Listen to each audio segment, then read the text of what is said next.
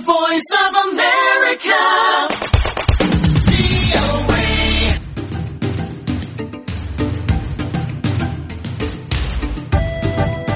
የአርበኞች ግንቦት ሰባት ንቅናቄ ባለፈው ማክሰኞ በኢትዮጵያ በአሁኑ ሰዓት ሰላማዊና ሕጋዊ ተቃውሞ ለማድረግ ስለሚቻል በአንድ ወር ውስጥ አመራሩ ማለት ነው ወደ ሀገር እንደሚመለስ አስታውቋል።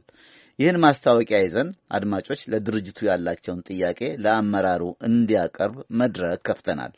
የንቅናቄ ዋና ጸሐፊ አቶ አንዳርጋቸው ጽጌ ዛሬ ከሚመልሷቸው ጥያቄዎች መካከል ንቅናቄ ወደ ፓርቲነት ይለወጣልን?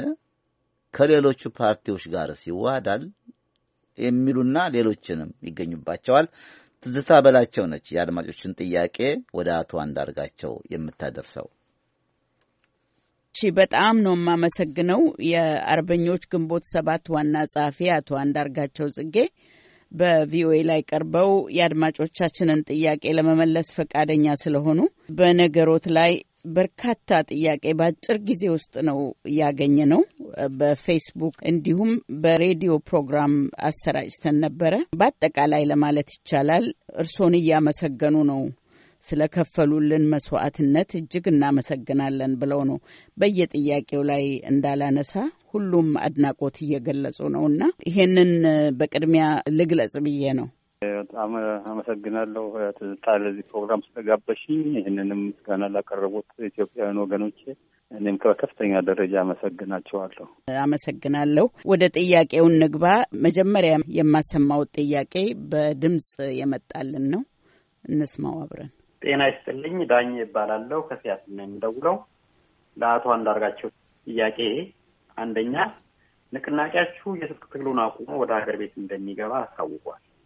ፓርቲ ሆኖ በመጪው ምርጫ ላይ ሊሳተፍ አቅዷል ወይ? ካቀደ እርስዎ በግሎ ለመወዳደር ያስባሉ? ዜግነቶስ? ሁለተኛ እንደምንሰማው በሀገር ቤት ወደ ሰባ የሚጠጉ በውጭ ሀገር ከሀያ በላይ የፖለቲካ ፓርቲዎች አሉ። እነዚህ ፓርቲዎች ምህዳሩ ይመቻችላቸው እንኳ በሁለት ዓመት ውስጥ እርስ በርሳቸው ልዩነታቸውን ቀርፈው ለህዝቡ አማራጭ ፖሊሲ ማቅረብ ይችላሉ ብለው ያምናሉ? ሶስተኛ በግሎ ለኢትዮጵያ አህዳዊ ወይስ ፌዴራላዊ መንግስት የሚያስፈልጋት ይመስሎታል? ለምን? አቶ ዳኘን አመሰግናለሁ። የዜግነቱን ጥያቄ ወደ ኋላ እንያዘውና ሌሎች በርካታ ጥያቄዎች በዛ ላይ ስለመጡ ድርጅቶ አርበኞች ግንቦት ሰባት እንዴት ነው የሚወዳደረው የሚለውን በቅድሚያ ይመልሱልን። Okay። በአሁኑ ጊዜ ድርጅታችን የወሰነው በኢትዮጵያ ውስጥ ያለው ሁኔታ ሰላማዊና ህጋዊ በሆነ መንገድ መታገል የሚያስችል ነው። ስለዚህ የትጥቅ ትግል አቆሞ በህቡዕ መንቀሳቀስ አቆሞ ይፋዊ የሆነ እንቅስቃሴ ኢትዮጵያ ውስጥ ገብቶ ያደርጋል። ያ ይፋዊ የሆነ እንቅስቃሴ ምን መልክ ይኖረዋል? ለፖለቲካ ድርጅት ተደራጅቶ ፓርቲ ሆኖ ለስልጣን ይወዳደራል አይወዳደርም የሚለው የድርጅቱ አባላት የጠቅላላ ጉባኤ ውሳኔ ስለሆነ እስካሁን የተወሰነ ነገር አይደለም። ነገር ግን የአባላትና አስተያየት መሰብሰቢያ የሚያመለክተው እንደ ፓርቲ ሆኖ የሚቋቋም እንደሆነ ነው። ግን ይሄ የጠቅላላ ጉባኤ መጨረሻ እልባት የሚሰጥበት ይሆናል። የዜግነቱ ጉዳይ በኢትዮጵያ ሕግ መሰረት በኋላ እንመጣበታለን ብትይም አንድ ሰው የውጭ ሀገር ዜግነት ይዞ በሀገሪቷ ውስጥ ስልጣን መያዝ የሚችልበት ሕግ አይፈቅድም ያለው ግን ያው እነ መለስ ዜናዊ እነ ካሱ ኢላላ እነ ከበደ ሁሉም ግማሹ የሶማሌ ግማሹ የሱዳን ፓስፖርት ግማሹ የእንግሊዝ ግማሹ የአሜሪካን ፓስፖርት ይዞ ነው ሀገሩን ሲገዙት የነበረ ያለው እና ግን ሆኖ ይሄ ችግር ሊኖር እንደሚችል ይገባኛል። አንድ ነገር ካልሆነ በስተቀር የኔ ውድድር የመግባት ጉዳይ ወይ የእንግሊዝ ዜግነትን የማንሳት ወይ ደግሞ በኢትዮጵያ መንግስት በኩል የሁለት ሀገር ዜግነት የመፍቀድ ህግ የማውጣት ጉዳይ ጋር የተያዘ ይሆናል ማለት ነው። ስለዚህ አስቸጋሪ ነገር አይደለም። እኔ አንድ የፖለቲካ ድርጅቱን ስራዎች የሚገባ እስከሰራው ድረስ አቅምና ችሎታ ያላቸው በርካታ ተመራቂዎች እዛ ሀገር ላይ ማፍራት የሚያቅት አይመስለኝም። እድሜያችንም እየገፋ ነው እና እንደውም ቶሎ ወጣቶች ተክቶ መገላገል ነው የሚሻለው። እንግዲህ አቶ ዳኜ ከዛ ውጭም ስለ ምህዳሩና ስለ ፓርቲዎች ብዛትም አንስተዋል። አቶ ዳኜ አዎ የፖለቲካ ፓርቲዎች እውነት ለመናገር በጣም በዝተዋል። ያለው ማነስ አለባቸው። እውነት እንደሚነገረው የፖለቲካ ፓርቲዎች ለምንድን ነው የሚበዙ? እንደው በደንብ ይመርምር ከተባለ ዓለም ላይ ሶስት ወይ አራት መሰረታዊ የሆኑ የፖለቲካ ርዕዮተ ዓለሞች ናቸው ያሉት እና ማንም የፖለቲካ ድርጅት ከነዚህ ውጭ ሊወጣ አይችልም። ግን በሀገራችን የተፈጠሩት ድርጅቶች ከዚህ በላይ ነው። በጣም አስር እጥፍ ይሆናል ቁጥራቸው፣ ሀያ እጥፍም ነው እንደውም። ስለዚህ በእነዚህ ህይወት ዓለም ዙሪያ መሰባሰብ ቢችሉ ከአራት ወይ ከአምስት ትልቅ ድርጅቶች በላይ እዛ ሀገር ውስጥ መገኘት የለበትም እና ወደዛ መጥበብ አለባቸው። እውነተኛ ዴሞክራሲያዊ የሆነ ትግል በድርጅቶች መካከል ይደረግ ከተባለ ጠንከር ጠንከር ያሉ የተለያዩ ርዕዮተ ዓለሞችን የሚወክሉ ድርጅቶች ቢኖሩ ጥሩ ነው። ለዛ መሰራት አለበት። በዚህ አጭር ጊዜ ውስጥ እነዚህ ፖለቲካ ፓርቲዎችን እንደዚህ ማሰባሰብ እና ለህዝቡ በሚመቹ መልኩ አድርጎ መድረስ ይቻላል ወይ? ምርጫው የቀረው ሁለት ዓመት ነው እና ለሚለው ጥያቄ ሁለት ዓመትም አይደለም። I think አንድ ዓመት ከሰባት ወር በታችም ሳይሆን አልቀረም አሁን ይመስለኛል። ስለዚህ እኛ ችግር ይኖረዋል ብለን ነው የምናስበው። ይህንን ችግር በተወሰነ ደረጃ መንግስት ተረድቶታል። ውሳኔ የወሰነበት ነገር አይደለም፣ ግን ሁኔታዎችን እያየ አንድ ነገር ያደርጋል የሚል እምነት አለን። እንደተባለው ጥያቄ እንዳቀረቡት ቀላል አይመስልም። ፌዴራላዊ ወይ አህዳዊ መንግስት ለሚለው ጥያቄያቸው በኢትዮጵያ ውስጥ ሁል ጊዜም ፌዴራላዊ የሆነ መንግስት ነው የህዝቡን ጥቅም የህዝቡን መብት ማስከበር የሚችለው።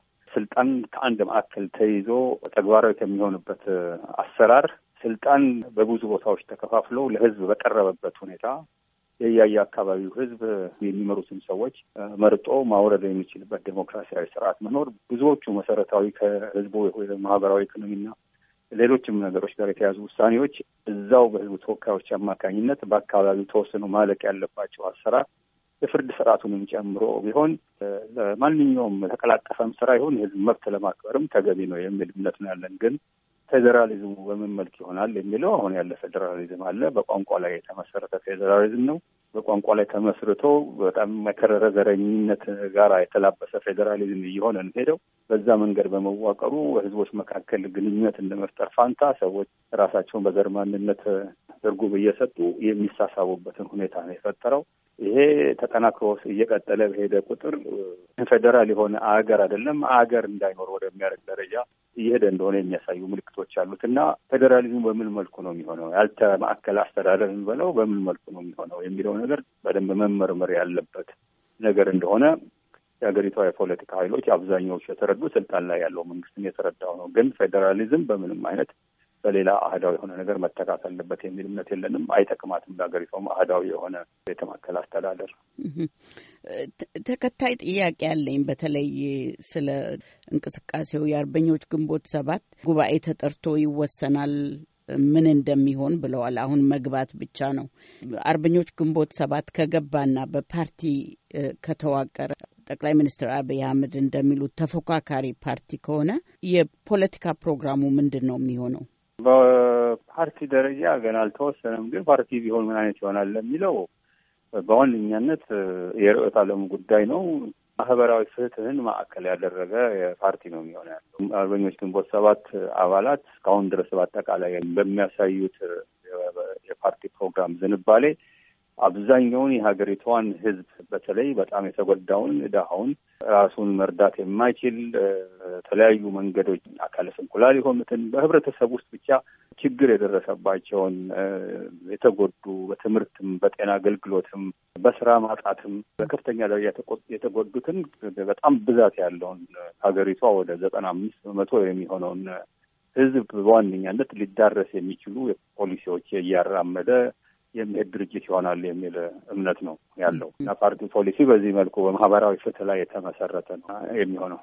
እንግዲህ ቀደም ሲል እንዳሉት ምርጫ የሚካሄድ ከሆነ በምርጫ ከሆነ የሚቀጥለው ተሳትፎ የሚደረገው አመት ከሰባት ወር ነው የቀረው እና ጠቅላይ ሚኒስትር አብይ አህመድ ደግሞ የፖለቲካ ፓርቲዎች የሽግግር መንግስት ሲጠይቁ ከሽግግር ይልቅ ለምርጫ ተዘጋጁ እያሉ ነው። ለምርጫ ስትዘጋጁ ደግሞ አንዳንድ የፖለቲካ ምሁራን እንደሚሉት ባለው ህገ መንግስት ነው ለምርጫ የምትቀርቡት። ይህን እንዴት ይመለከቱታል አቶ አንዳርጋቸው? ህገ መንግስቱ ብዙ ችግሮች ያሉበት እንዲሁም ከምርጫ ጋር በተያያዘ የሚያመጣው ነገር የለም።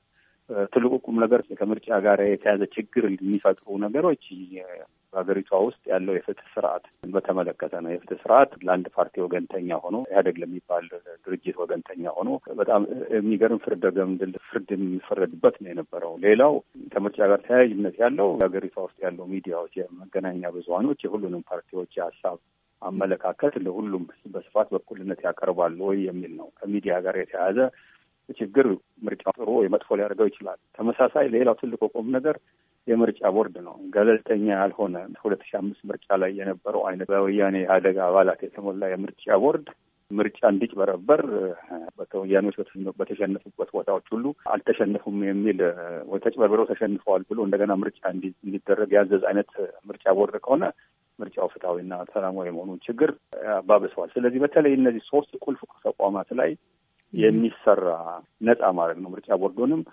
ገለልተኛ የሆኑ ሰዎች ያሉበት ፓርቲዎች የተስማሙበት አንድ ምርጫ ቦርድ የማቆም ነው። ሚዲያውንም ገለልተኛ የሆኑ ሰዎች የተሞሉበት አንድ ቦርድ አቁሞ ስራውን በነጻነት እንዲያከናውን የማድረግ ጉዳይ ነው።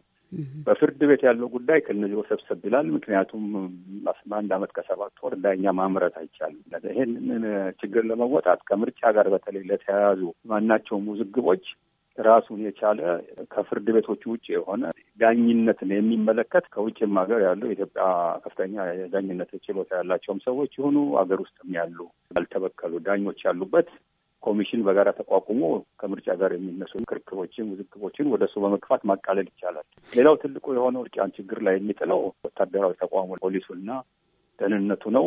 ይሄ በአጭር ጊዜ ውስጥ በአንድ አመት ሰባት ወር አይደለም በአስር አመትም ነጻና ገለልተኛ ማድረግ እንደማይቻል ከተለያዩ ሀገሮች ተሞክሮ እያየ ነው። አሁን እኛ ድሮ ቀለል ያለ አመለካከት ነበረን። እሱ ላይ የሚሰራ ስራ ኮሚሽን ተቋቁሞለት በሂደት ወደዛ የሚሄድ የማድረግ ጉዳይ እንጂ ለምርጫው በቀላሉ የሚደርስ እንዳልሆነ መገንዘብ ይኖርብናል። ስለዚህ እነዚህን ነገሮች ማስተካከል ብለናል። ምርጫውን በተመለከተ ሲስተካከሉ ፍትሐዊና ነጻ ምርጫ ማድረግ ይቻላል። ህገ መንግስቱ ውስጥ ያሉት የማንፈልጋቸው ነገሮች ካሉ እነዚህ ነገሮች እነዚህ እነዚህ ነገሮች አብዛኛው ህዝብ ድምፅ ሲሰጠን እና እነዚህን ነገሮች ከህግ እናወጣለን ወይም ሰርዛለን የሚለውን ነገር በድምፅ እስካጸደቀው ድረስ ምክንያቱም ምርጫ ማኒፌስቶ ውስጥ የማትፈልጊያቸውን ህጎች ለመሰረዝ የሚያስችል የህዝብ ድምፅ እንዲሰጥሽ ጥያቄ ሁሉ ማቅረብ ይኖርብሻል። ያንን ካደረግሽ በተሰጠው ድምፅ አማካኝነት ህጉ በሚያዘው አማካኝነት በህገ መንግስቱ ያሉትን የተወሰኑ ህዝብ አዎ ይሰረዙ ያላቸውን ነገሮች ወደ መሰረዝ መሄድ ትችላለሽ አለው።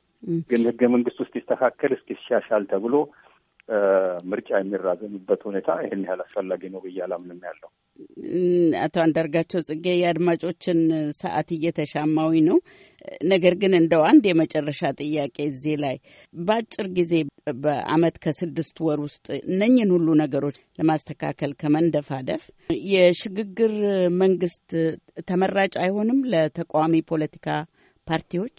ወል በሽግግር መንግስት ላይ በጣም ግልጽ የሆነ አቋም ነው ያለኝ። እንደ ድርጅትም በአሁኑ ሰዓት ላይ በኢትዮጵያ ውስጥ አለን የሚሉት ድርጅቶች ብዛት ወደ መቶ የደረሰበት ሰዓት ላይ የሽግግር መንግስት ማለት ደግሞ በሽግግር መንግስት ውስጥ የሚሳተፉ ሁሉም የፖለቲካ ድርጅቶች መንግስታዊ ስልጣኖችን በተለያየ መንገድ የሚካፈሉበትን አይነት ሁኔታ የሚጠይቅ በመሆኑ እያንዳንዱ ድርጅት የዚህ ሚኒስቴር ካልሆንኩ የዚህ ሀገር አምባሳደር የኔ ሰው ካልሆነ በሚል ሙግት ውስጥ የሚጨምርና አሁን ላለንበት ሁኔታ ፈጽሞ ሊበጅ ወደማይችል ንትርክ የሚያስገባ በመሆኑ የሽግግር መንግስት አንቺ እንደምታስቢው እነዚህን ከምርጫ ጋር የተያያዙ ነገሮች በማሟላት ላይ የሚሰራው ነገር አይደለም። ስልጣን ጋር በተያያዘ ሊመጣ የሚችለው በሽታ የከፋ በመሆኑ እነዚህን ያልናቸውን ምርጫ የሚያስፈልጉትን ሁኔታዎች ያለ ሽግግር መንግስት ማመቻቸቱ የተሻለ ነው አገሪቷ ካለችበት አስቸጋሪ ሁኔታ የሚል እምነት ነው ያለኝ። ቢሆኑ ቁጥራቸው አነስተኛ የሆነ ሁለት ድርጅቶች ቢኖሩ ከሽግግር መንግስትም አልፈው የብሔራዊ አንድነት መንግስት አቁመው ምርጫውን እንደውም አምስት ዓመት ሊያራዝሙ ቢችሉ እንደውም ለሀገሪቷ ይበጃል የሚል እምነት ነው ያለኝ። እንኳን ተቃዋሚ ሳይሆን በፉክክር መልኩም ለሚሄድ ፖለቲካ ገና ያልደረሰች አገር ናት። አገር የማዳን የማረጋጋት መሰረታዊ የሆኑ ከስራ አጥነት ጋራ ሌሎችን ኢኮኖሚያዊ ችግሯን በተወሰነ ደረጃ ካበሰች በኋላ ወደ ምርጫ ብትሄድ የተሻለ ነው የሚል እምነት አለን። ግን ያ ድርጅት እምነት የሁሉም ድርጅቶች እምነት ሊሆን ስለማይችል የተሻለ መጠን ምርጫው ፍትሐዊ እንዲሆን በሚያደርገው ስራ ላይ ተሳታፊ ሆነን ወደ ምርጫ የሚመጣ ነገር ካለ ከጸደቀ ፓርቲ መሆናችን ድርጅቱ ወደዛ ሄዳል። እርግጠኛ ነኝ በአንድ አመት ከሰባት ወር ብቻ ላይ የሚያቆም አይመስለኝም። ገዢው ፓርቲም የተረዳው ያለ ይመስለኛል። ሊራዘም የሚችል ግምት አለኝ ያለው ብዙም ብዙም ጊዜ ባይሆን ማለት ነው። መልካም። የአርበኞች ግንቦት ሰባት ዋና ጸሐፊ አቶ አንዳርጋቸው ጽጌ፣ ወደ ቀጣይ ጥያቄዎች እንሄዳለን። ይህም ጥያቄ በርካታ ሰዎች የጠየቁት ነው። ስለ ግንቦት ሰባት ተዋጊዎች ሰራዊት ነው። አሰማውታለሁ አንድ ሁለቱን። ጤና ይስጥልኝ ቪኦኤ። ኢሳያስ ታደሰ እባላለሁ። ከዚህ ከዲሲ አካባቢ ነው የምደውለው። የአርበኞች ግንቦት ሰባት አመራሮች ወደ አዲስ አበባ ገብተው ትግላቸውን ለመጀመር እየተዘጋጁ መሆኑን ሰምተናል። እንግዲህ ከዚህ በፊት አርበኞች ግንቦት ሰባት የትጥቅ ትግል ውስጥ የነበረ ድርጅት ነው ሆነ ወታደሮች ነበሯቸው ብዬ ያስባለሁ። ቸውም አሉንም ያሉ አሉ።